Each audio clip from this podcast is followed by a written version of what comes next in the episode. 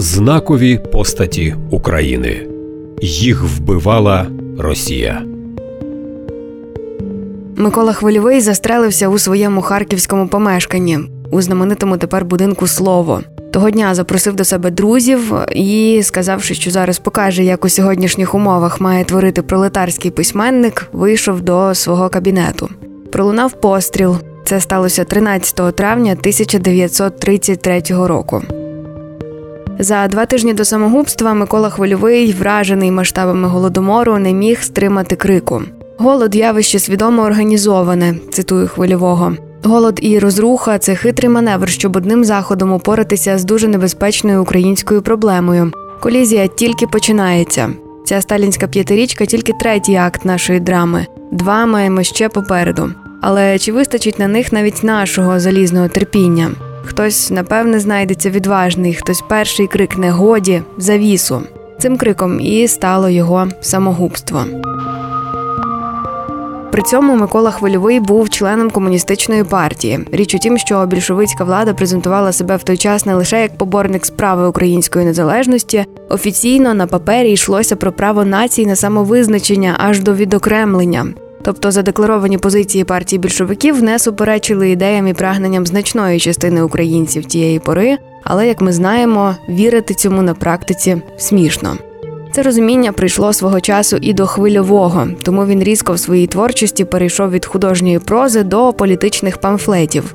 Ці праці мали на меті критику того шляху, яким Україна почала рухатися у 20-х. Ішлося про залежність від російського диригента, масовизацію літератури і мистецтва, зрівнювання суспільства і його дегуманізацію. Все це стало розсадником провінціалізму, обмеженості, поверховості, халтурництва, сурогатного мистецтва і масової культури.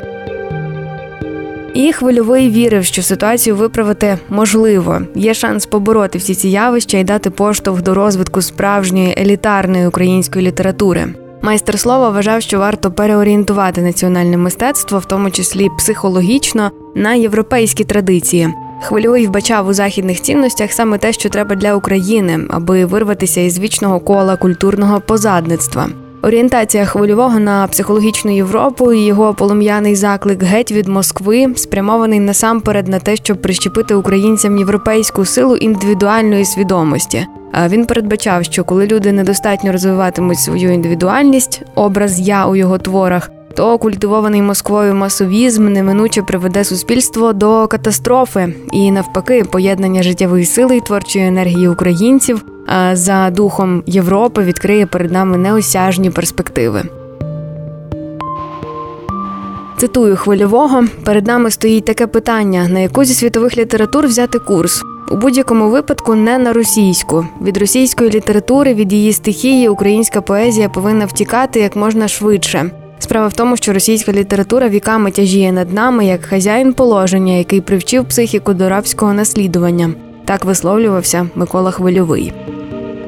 І ще одним із основних посилів памфлетів хвильового була необхідність протистояти напівколоніальному статусу України. Свої погляди на це хвильовий сформулював у памфлеті Україна чи Малоросія. У цьому тексті він наголошує, зокрема, на тому, що Україна має бути самостійною, хоча б тому, що цього вимагає залізна і непоборна воля історичних законів. Мовляв, коли якась нація виявляє свою волю впродовж віків до виявлення свого організму як державної одиниці, тоді усілякі спроби так чи інакше затримати цей природний процес з одного боку затримують оформлення класових сил, а з іншого вносять елемент хаосу вже в світовий загальноісторичний процес. Тобто Микола Хвильовий вважав, що Україна не інакше має бути самостійною. Така опозиційність зробила хвильового предметом широкого обговорення у той час, коли на батьківщині він став ворогом народу серед української політичної еміграції, його політичні висловлювання стали своєрідними маніфестаціями можливого опору більшовицькому тоталітаризму зсередини. Смерть хвильового стала приводом для української інтелігенції за кордоном висловлюватися щодо суспільних та культурних процесів, які відбувалися в Україні. Для Євгена Маланюка це самогубство стало символом перемоги. Цитую шароварно-гопачної громади політичних сліпців і калік, проти якої настирливо боровся сам хвильовий у власній художній творчості, полемічних виступах, в щоденному житті і навіть е, шляхом вибору власної смерті. Хоча самогубство хвильового важко назвати вибором. Причиною цього кроку стали ті умови життя, ті обставини, той суспільний лад, що панував навколо.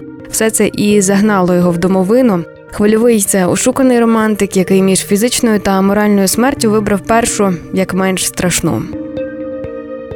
Розпочатою літературною дискусією хвильовий намагався не стільки переконати в чомусь Москву, адже прекрасно розумів, що це було неможливо, скільки зробити українців здатними до культурного опору. Для цього українська культура мала стояти на міцних позиціях самобутності й елітарності, а суспільство нарешті позбутися комплексу меншовартості. Фактично він говорив про скарб, захований у наших жилах і здатний творити новітню історію світового рівня. Микола Хвильовий був тим, хто позначав і залишав для нас цей скарб у своїх творах, в житті і смерті. Справжнє прізвище письменника, як ми знаємо ще зі шкільної програми, Фітільов, а псевдонім Хвильовий взяв собі саме тому, що в душі він був дуже співчутливим, вразливим і хворобливо замкнутим у собі. Наразі його сучасники описували його твори як дійсно хвилюючі і трепетні. Його внесок в українську літературу та культуру важко переоцінити. З під його пера вийшли видатні прозові твори та поезія, ще публіцистика. Персонажі, зображені хвильовим, зазвичай конфліктують зі світом навколо, бажаючи більшого, кращого. Полеміка та публіцистика майстра слова червоною ниткою пронизана проблемою історії та майбутнього України, її культурного розвитку чи навпаки занепаду. Микола Хвильовий титан української літератури, який, незважаючи на важкі часи доби, в яку йому довелося жити, зміг визначити правильні орієнтири розвитку літературного процесу та був достойним сином своєї батьківщини, творчий доробок якого залишиться його нащадкам навіки. І хто знає, скільки ще творів не дорахувалася українська література через смерть хвильового, який вкоротив собі віку, навіть не доживши до 40. Проєкт реалізовано за підтримки Українського культурного фонду.